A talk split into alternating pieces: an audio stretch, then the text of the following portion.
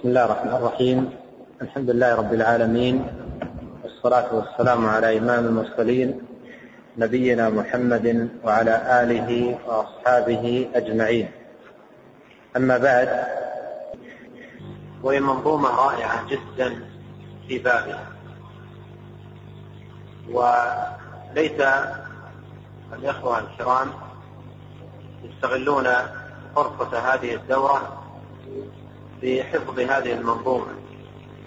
بعد أبلغ الفائدة وأمكن في الفهم ولو وجد بين الإخوة شيء من التعاون على حفظ هذه الأبيات عملا بقوله تعالى وتعاونوا على البر والتقوى.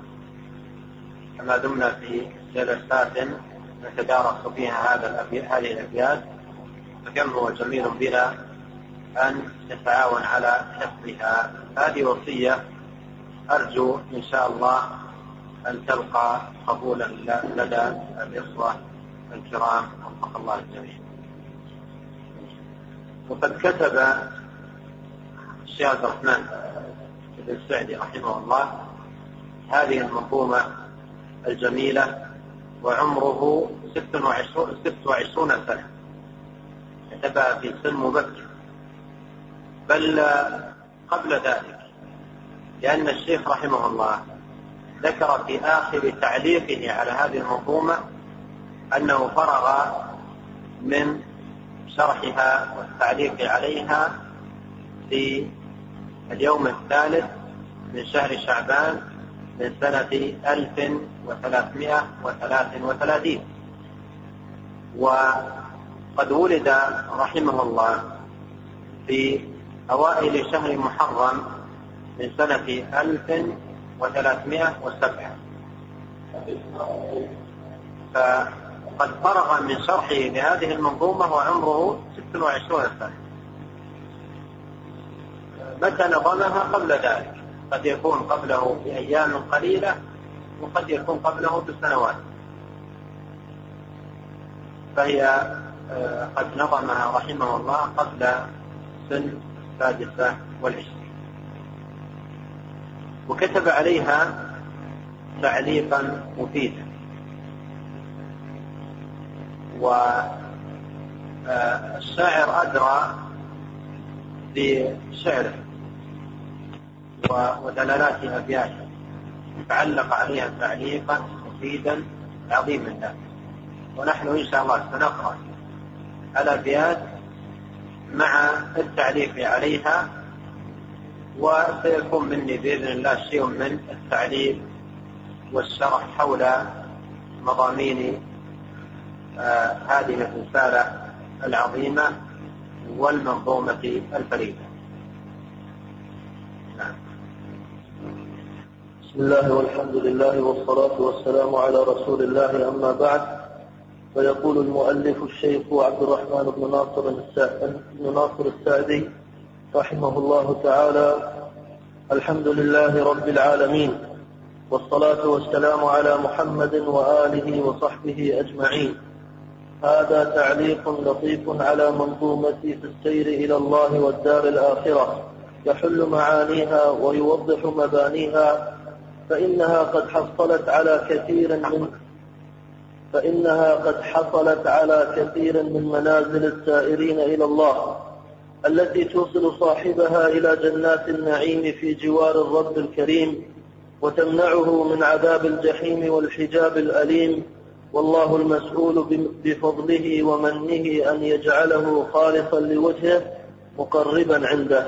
بدأ الشيخ رحمه الله تعليقه على هذه المنظومة بحمد الله والثناء عليه وبيان مقصد هذا النظر وفي أي شيء نظر.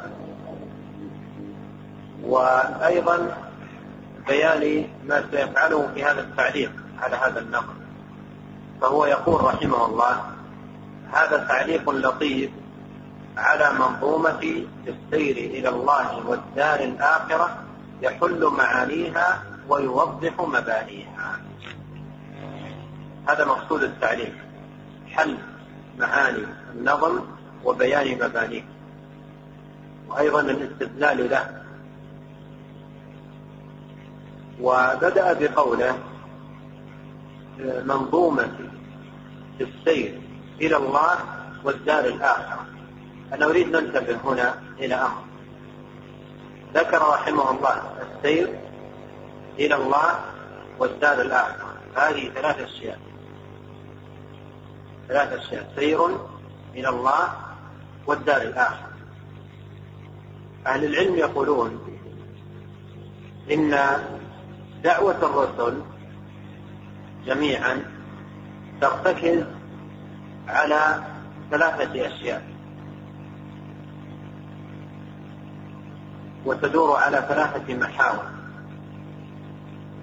الأول معرفة الرب العظيم ببيان أسمائه وصفاته وأفعاله وعظمته وجلاله وكماله وأنه المستحق للعبادة دون سواه هذا المقصد الأول والمحور الأول من محاور دعوة الرسل.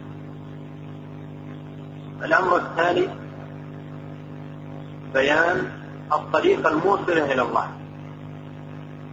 وذلك ببيان العبادة وأنواعها وشروطها وأركانها وواجباتها وأفرادها وما نهى الله عنه بيان الطريق الموصلة إلى الله جل وعلا. والأمر الثالث بيان ما أعده الله تبارك وتعالى لمن سلك هذا الطريق ثواب عظيم وما أعده لمن خالفه من عقاب أليم. فدعوات الرسل ترتكز على هذه المحاور الثلاث. التعريف بالمعبود والتعريف بالطريقة الموصلة إلى المعبود والتعريف بما أعده الله ثلاثة في قوله السير إلى الله والدار الآخرة. السير هذا الطريق آه، الموصلة إلى الله تبارك وتعالى بفعل ما أمر وترك ما نهى. إلى الله. آه، بمعرفته. وأنه المستحق للعبادة إخلاص الدين له والذل بين يديه والخضوع له والانكسار. والدار الآخرة باستحضار ما فيها من ثواب أعده الله للمتقين وعقاب أعده الله عز وجل للظالمين المعتدين. والمسلم بين عينيه هذه الأمور الثلاثة. يهتم بها غاية الاهتمام ويعتني بها غاية العناية. قال هذا تعليق لطيف على منظومة السير إلى الله والدار الآخرة. يحل معانيها ويوضح مبانيها. فإنها أي هذه المنظومة قد حصلت على كثير من منازل السائرين إلى الله. وستر ذلك في المنظومة. حصلت أي احتوت واشتملت على كثير من منازل السير ففيه السير إلى الله جل وعلا وفيه منازل يمر بها السائر وعندما يقال منازل السائرين فإن السير عبر هذه المنازل لا يكون كالسير عبر المنازل الحسية التي يسلكها الناس في أسفاره وتنقلاته. أرأيت عندما تكون في سفر فإنك تمر بمنزلة. فإذا انتقلت إلى منزلة أخرى تركت تلك المنزلة كاملة ودخلت في منزلة أخرى. هذه المنازل الحسية. يتطلب السير إلى منزلة أخرى ترك المنزلة السابقة.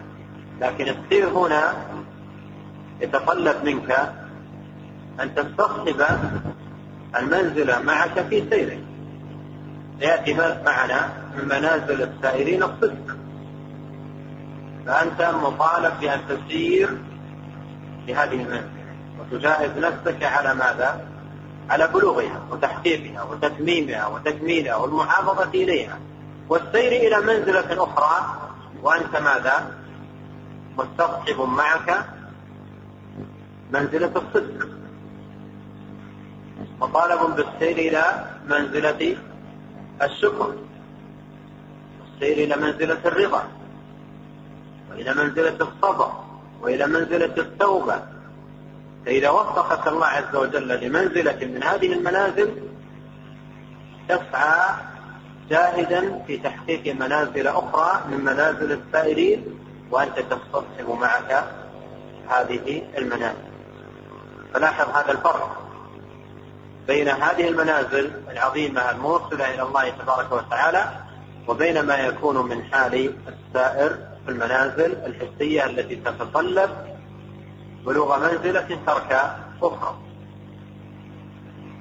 ثم هذه المنازل كثر كلام الناس في عددها وترتيبها بعضهم يقول هي مئة منزلة. وبعضهم يقول هي ألف وبعضهم يجعل لها ترتيبا معينا يقول لا تدخل في المنزلة الفلانية إلا إذا أتيت بالمنزلة الفلانية. ويجعل لها ترتيب.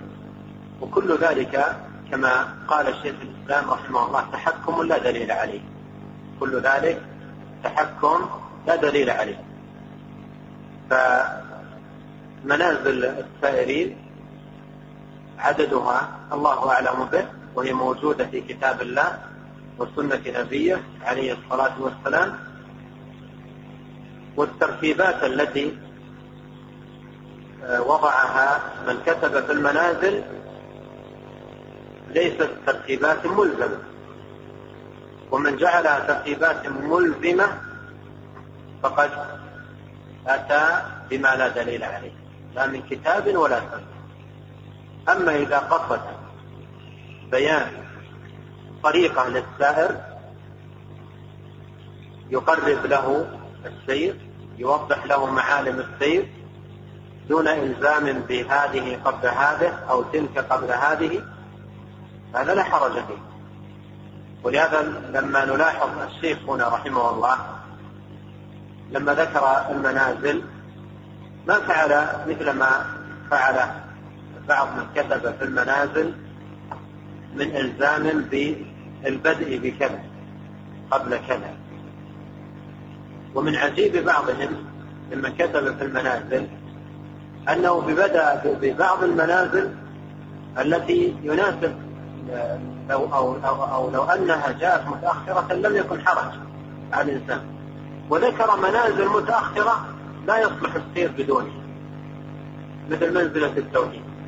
بعضهم جعلها متأخرة جدا في في في في المنازل منازل السائر وبدأ بأمور كثيرة قبل التوحيد.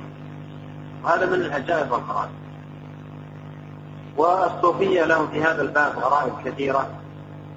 والمنة على من هداه الله عز وجل للسنة ووفقه لسلوك سبيلها.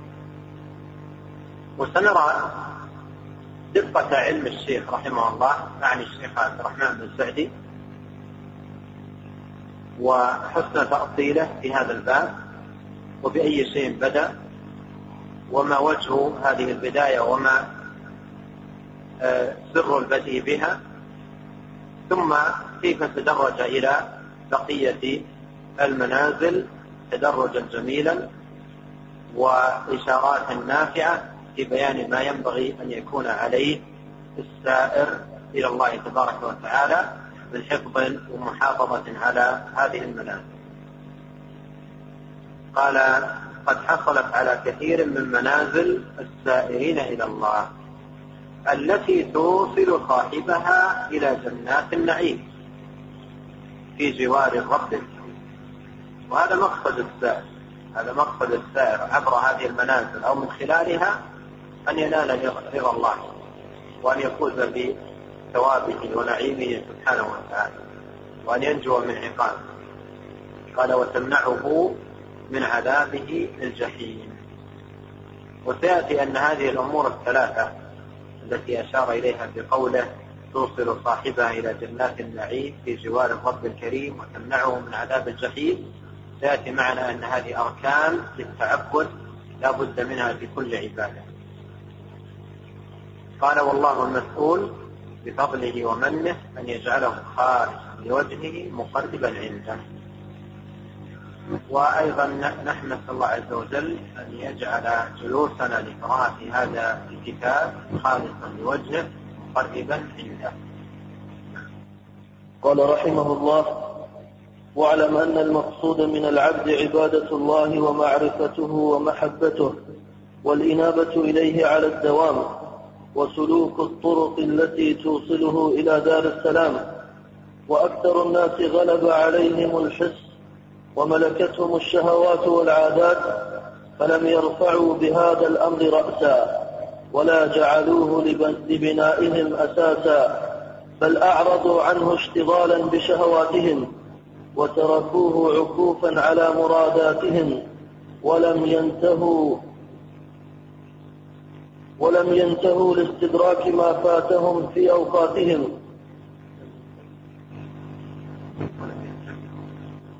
ولم ينتبهوا لاستدراك ما فاتهم في أوقاتهم فهم في جهلهم وظلمهم حائرون وعلى حظوظ أنفسهم الشاغلة عن الله مكبون وعن ذكر ربهم غافلون ولمصالح دينهم مضيعون وفي سكر عشق المألوفات هائمون.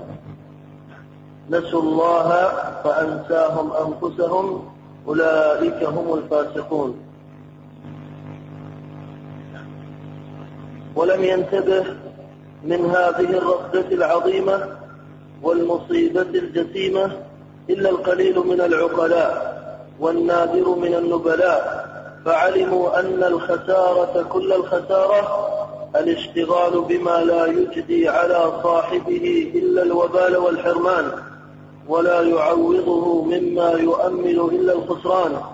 فآثروا الكامل على الناقص وباعوا الفاني بالباقي وتحملوا تعب التكليف والعبادة حتى صارت لهم لذة وعادة ثم صاروا بعد ذلك سادة. فاسمع صفاتهم واستعن بالله على الاتصاف بها. ثم أخذ الشيخ رحمه الله يبين أحوال الناس. آه،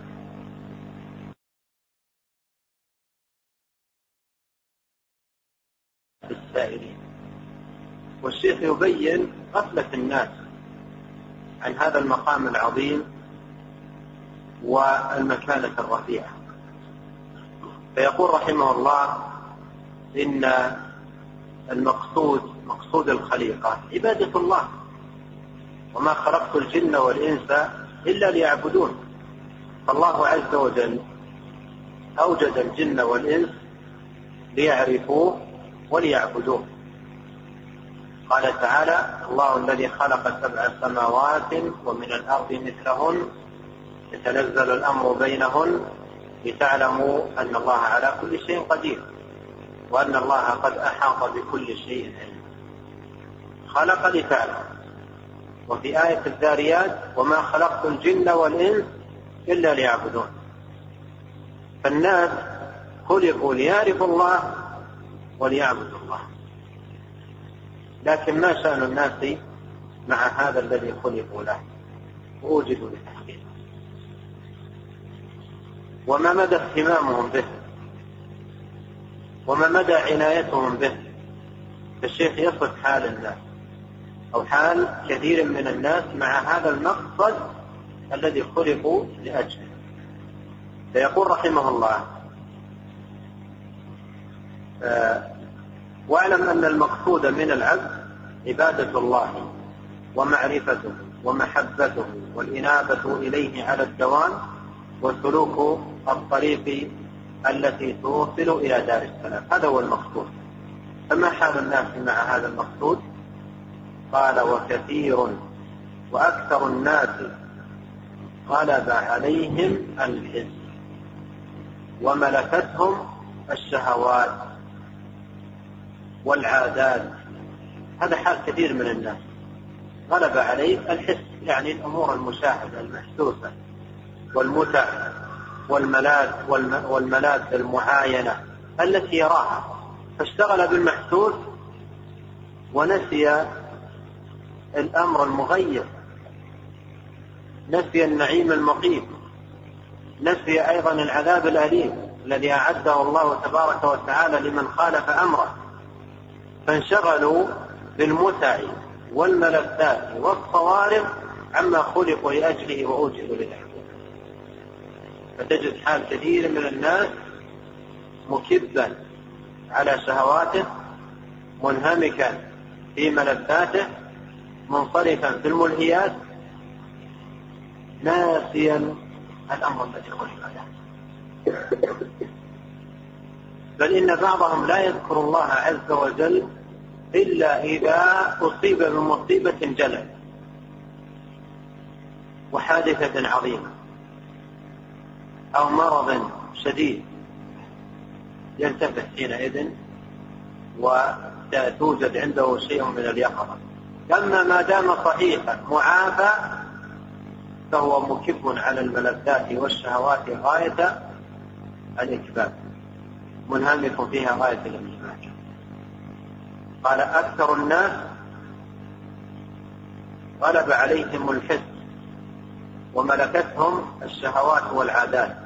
فلم يرفعوا بهذا الأمر رأسا. ما هو هذا الأمر؟ العبادة التي خلقوا لأجلها ووجدوا لتحقيقها ولا جعلوه لبنائهم أساس.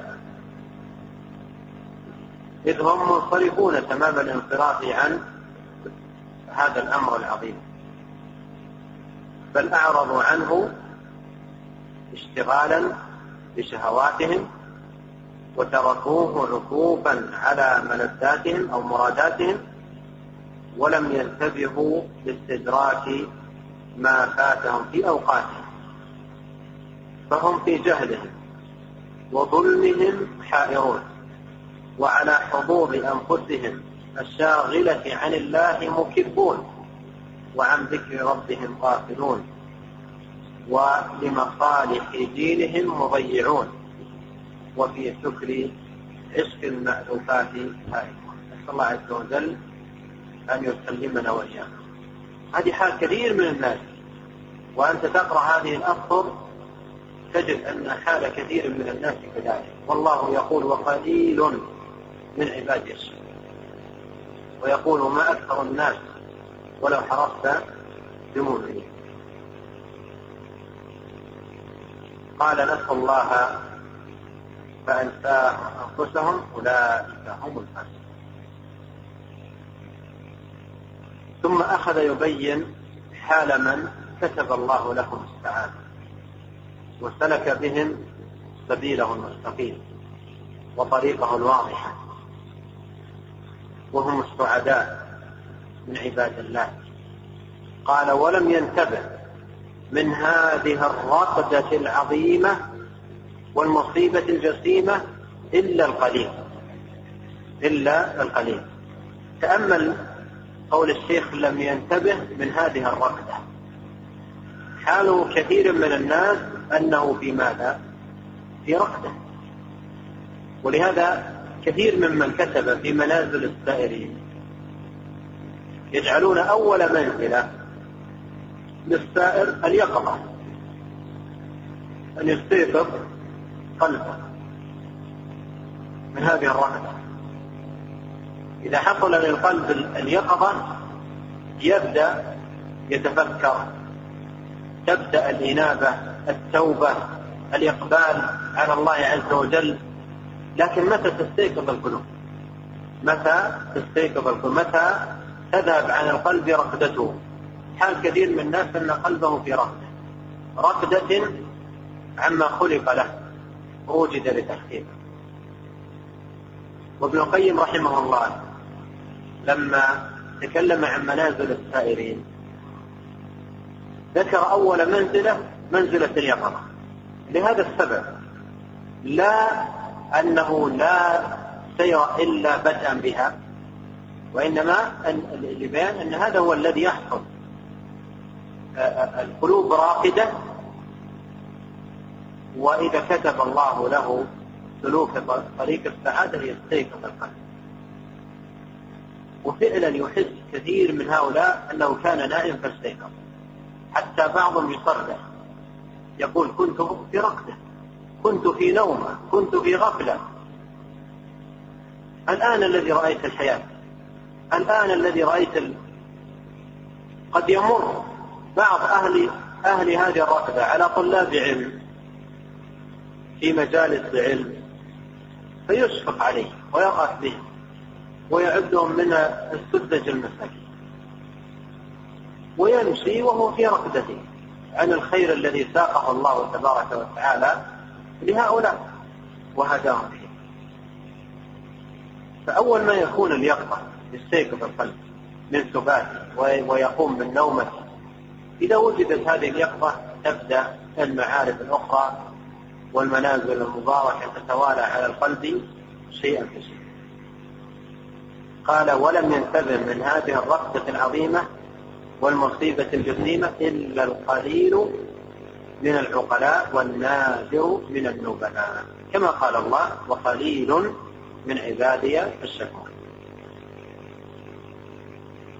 كيف حصلت لهم هذه اليقظة والانتباه بمنة الله عليهم؟ قال علموا أن الخسارة كل الخسارة الاشتغال بما لا يجدي على صاحبه إلا الوبال والحرمان. يعني وجد عندهم هذه القناعة أن أعظم خسارة أن يشتغل الإنسان بما لا يجدي على صاحبه إلا الوبال والحرمان. مثل من يكذب والعياذ بالله على غشيان المحرمات. وفعل المعاصي والذنوب يتلذذ بها ويقضي بها وطره ويستنفذ فيها شهوته ويركض فيها وراء ملذاته ركض الحيوان البهيم. هذا يصير في أعظم خسارة وفي أعظم حرمان. بينما هؤلاء السعداء الموفقون انتبهوا. وعلموا أن الخسارة كل الخسارة. أن ينشغل الإنسان في أمر لا يحصل منه إلا الحرمان كما قال القائل تفنى اللذاذة ممن نال صفوتها من الحرام ويبقى الخزي والعار. وتبقى عواقب سوء من مغبتها لا خير في لذة من بعدها النار. لا خير في لذة من بعدها النار. ينهمك في ملذات وفي شهوات وفي ثم ماذا الشهوة واللذة في حينها تنقضي وفي وقتها تنتهي لكن تبقى عواقب. عواقب تبقى تتبع هذه الشهوة التي نمك فيها الإنسان. عواقب سوء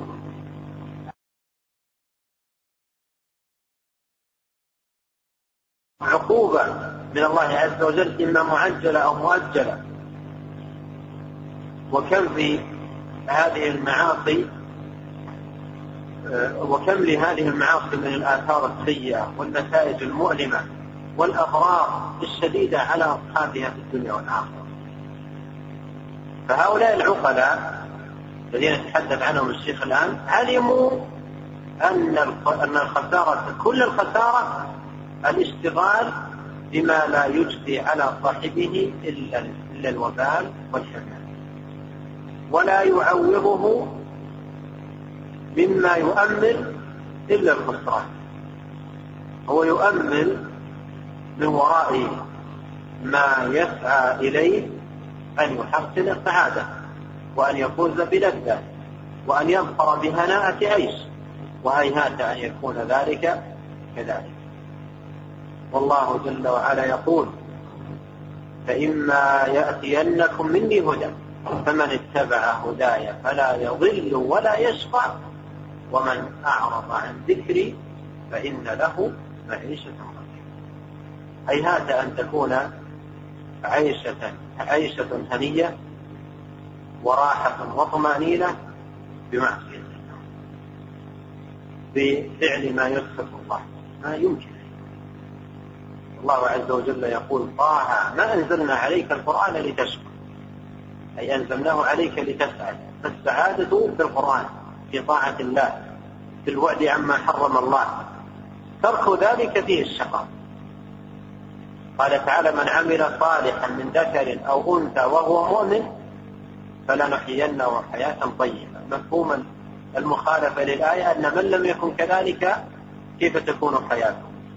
هنا فلنحيينه حياة طيبة. فماذا تكون حياة من لم يكن كذلك فالضد بالضد. الضد بالضد. آه هذا معنى قول الشيخ علموا أن الخسارة كل الخسارة الاشتغال بما لا يجزي على صاحبه إلا الوبال والحرمان ولا يعوضه مما يؤمل إلا الخسران. لما علموا ذلك ماذا وجد عندهم؟ قال فآثروا الكامل على الناقص هذا عين العقل. آثروا الكامل على الناقص يعني آثروا اللذة الكاملة والسعادة الكاملة والراحة الكاملة والعيش الكامل على الناقص وأين العقل؟ إذا كان الإنسان يؤثر لذة تفنى في لحظة ويبقى من ورائها عقوبات وعقوبات. هنا على العقل العقل آه، حقيقة في من يؤثر اللذة الكاملة الباقية على اللذة الإيش؟ آه، الصغيرة الفانية. وهذا معنى قول الله تعالى وإن الآخرة لهي الحيوان. يعني الحياة الحقيقية واللذة الحقيقية والعيش الحقيقي الدار الآخرة. قال فآثروا فآثروا الكامل على الناقص وباعوا الفاني بالباقي. الفاني الملذات الفانية التي آه، حرمها الله عز وجل على عباده ونهاهم عنها.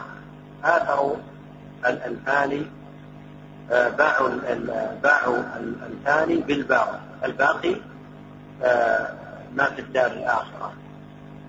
والآخرة خير وأبقى.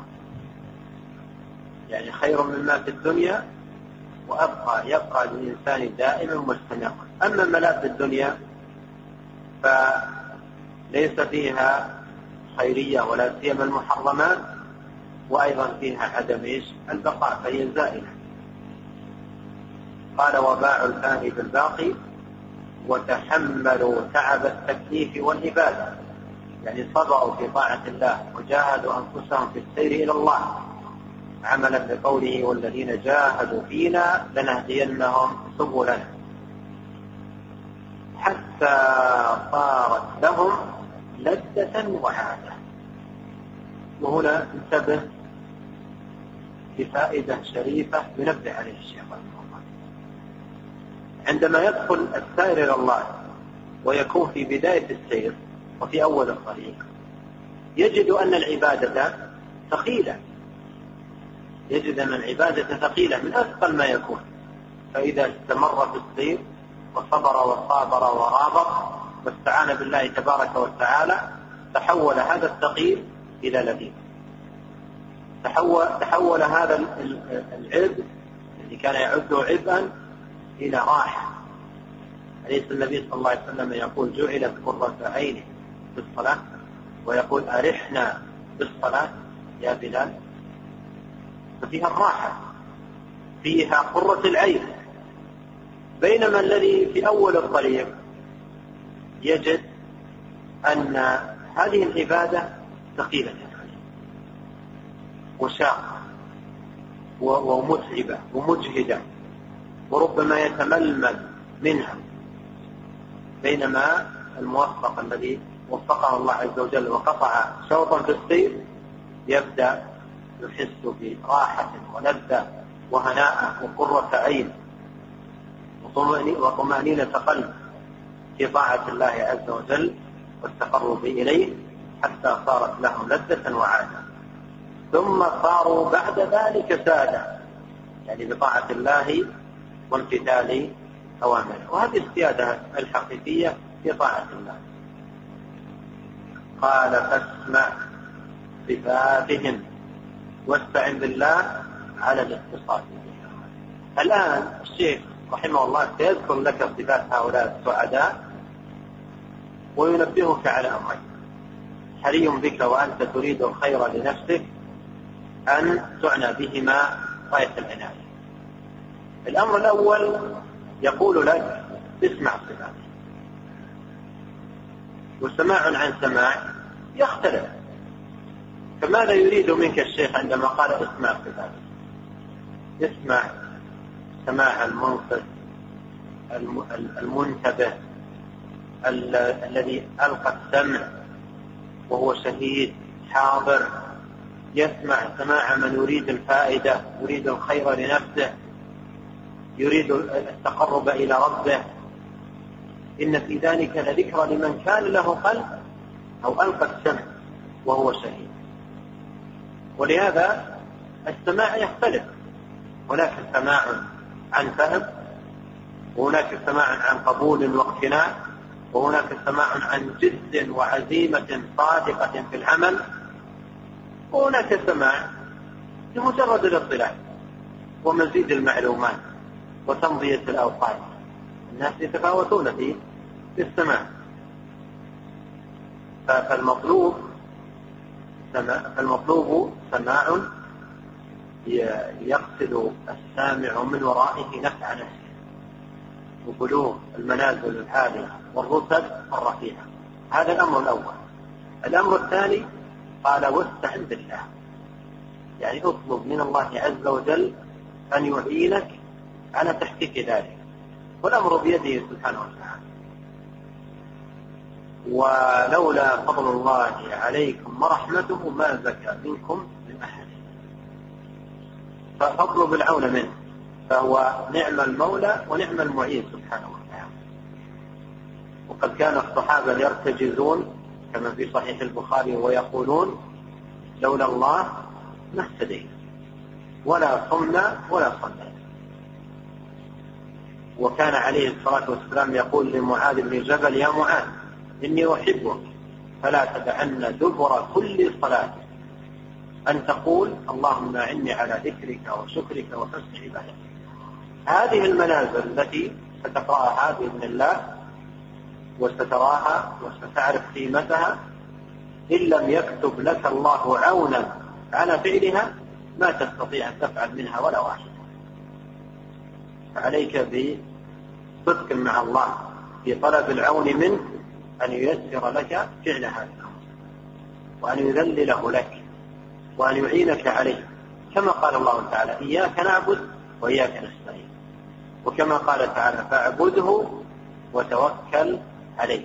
وكما قال صلى الله عليه وسلم احرص على ما ينفعك واستعن بالله. فما أعظمها من وصية وما أجله من تنبيه, من تنبيه حري بنا جميعا أن يكون منا على بال ونحن نقرأ هذه المنظومة والتعليق عليها. قال رحمه الله سعد الذين تجنبوا سبل الردى. سعد الذين تجنبوا سبل الردى وتيمموا لمنازل الرضوان. هذا هو أصل طريقهم وقاعدة سير فريقهم. إنهم تجنبوا طرق الخسران وتيمموا طرق الرضوان. تجنبوا طرق الشيطان تجنبوا طرق الجحيم وتيمموا سبل النعيم. تركوا السيئات وعملوا على الحسنات. نزهوا قلوبهم وألسنتهم وجوارحهم عن المحرمات والمكروهات وشغلوها بفعل الواجبات والمستحبات. تحلوا بالأخلاق الجميلة وتخلوا من الأوصاف الرذيلة.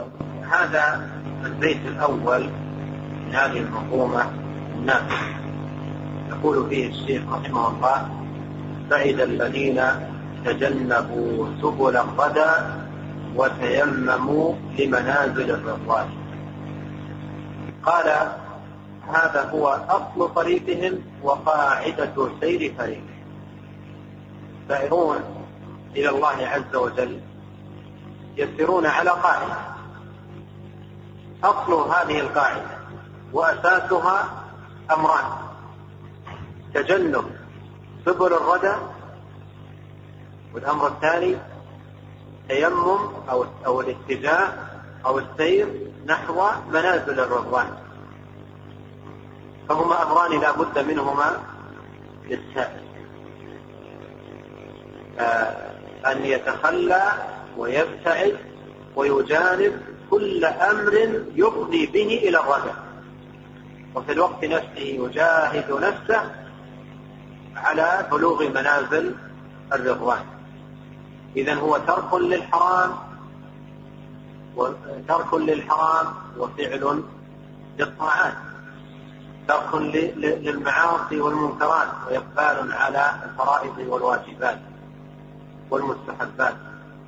ترك للأخلاق الرذيلة والصفات الذميمة والنعوت السافلة وإقبال على الأخلاق الكريمة والأوصاف الجليلة والنعوت الطيبة. بعد عن سفساف الأمور ورديئها وإقبال على جميل الأمور وحسنها يتخلى عن كل ذميم ويقبل على كل أمر.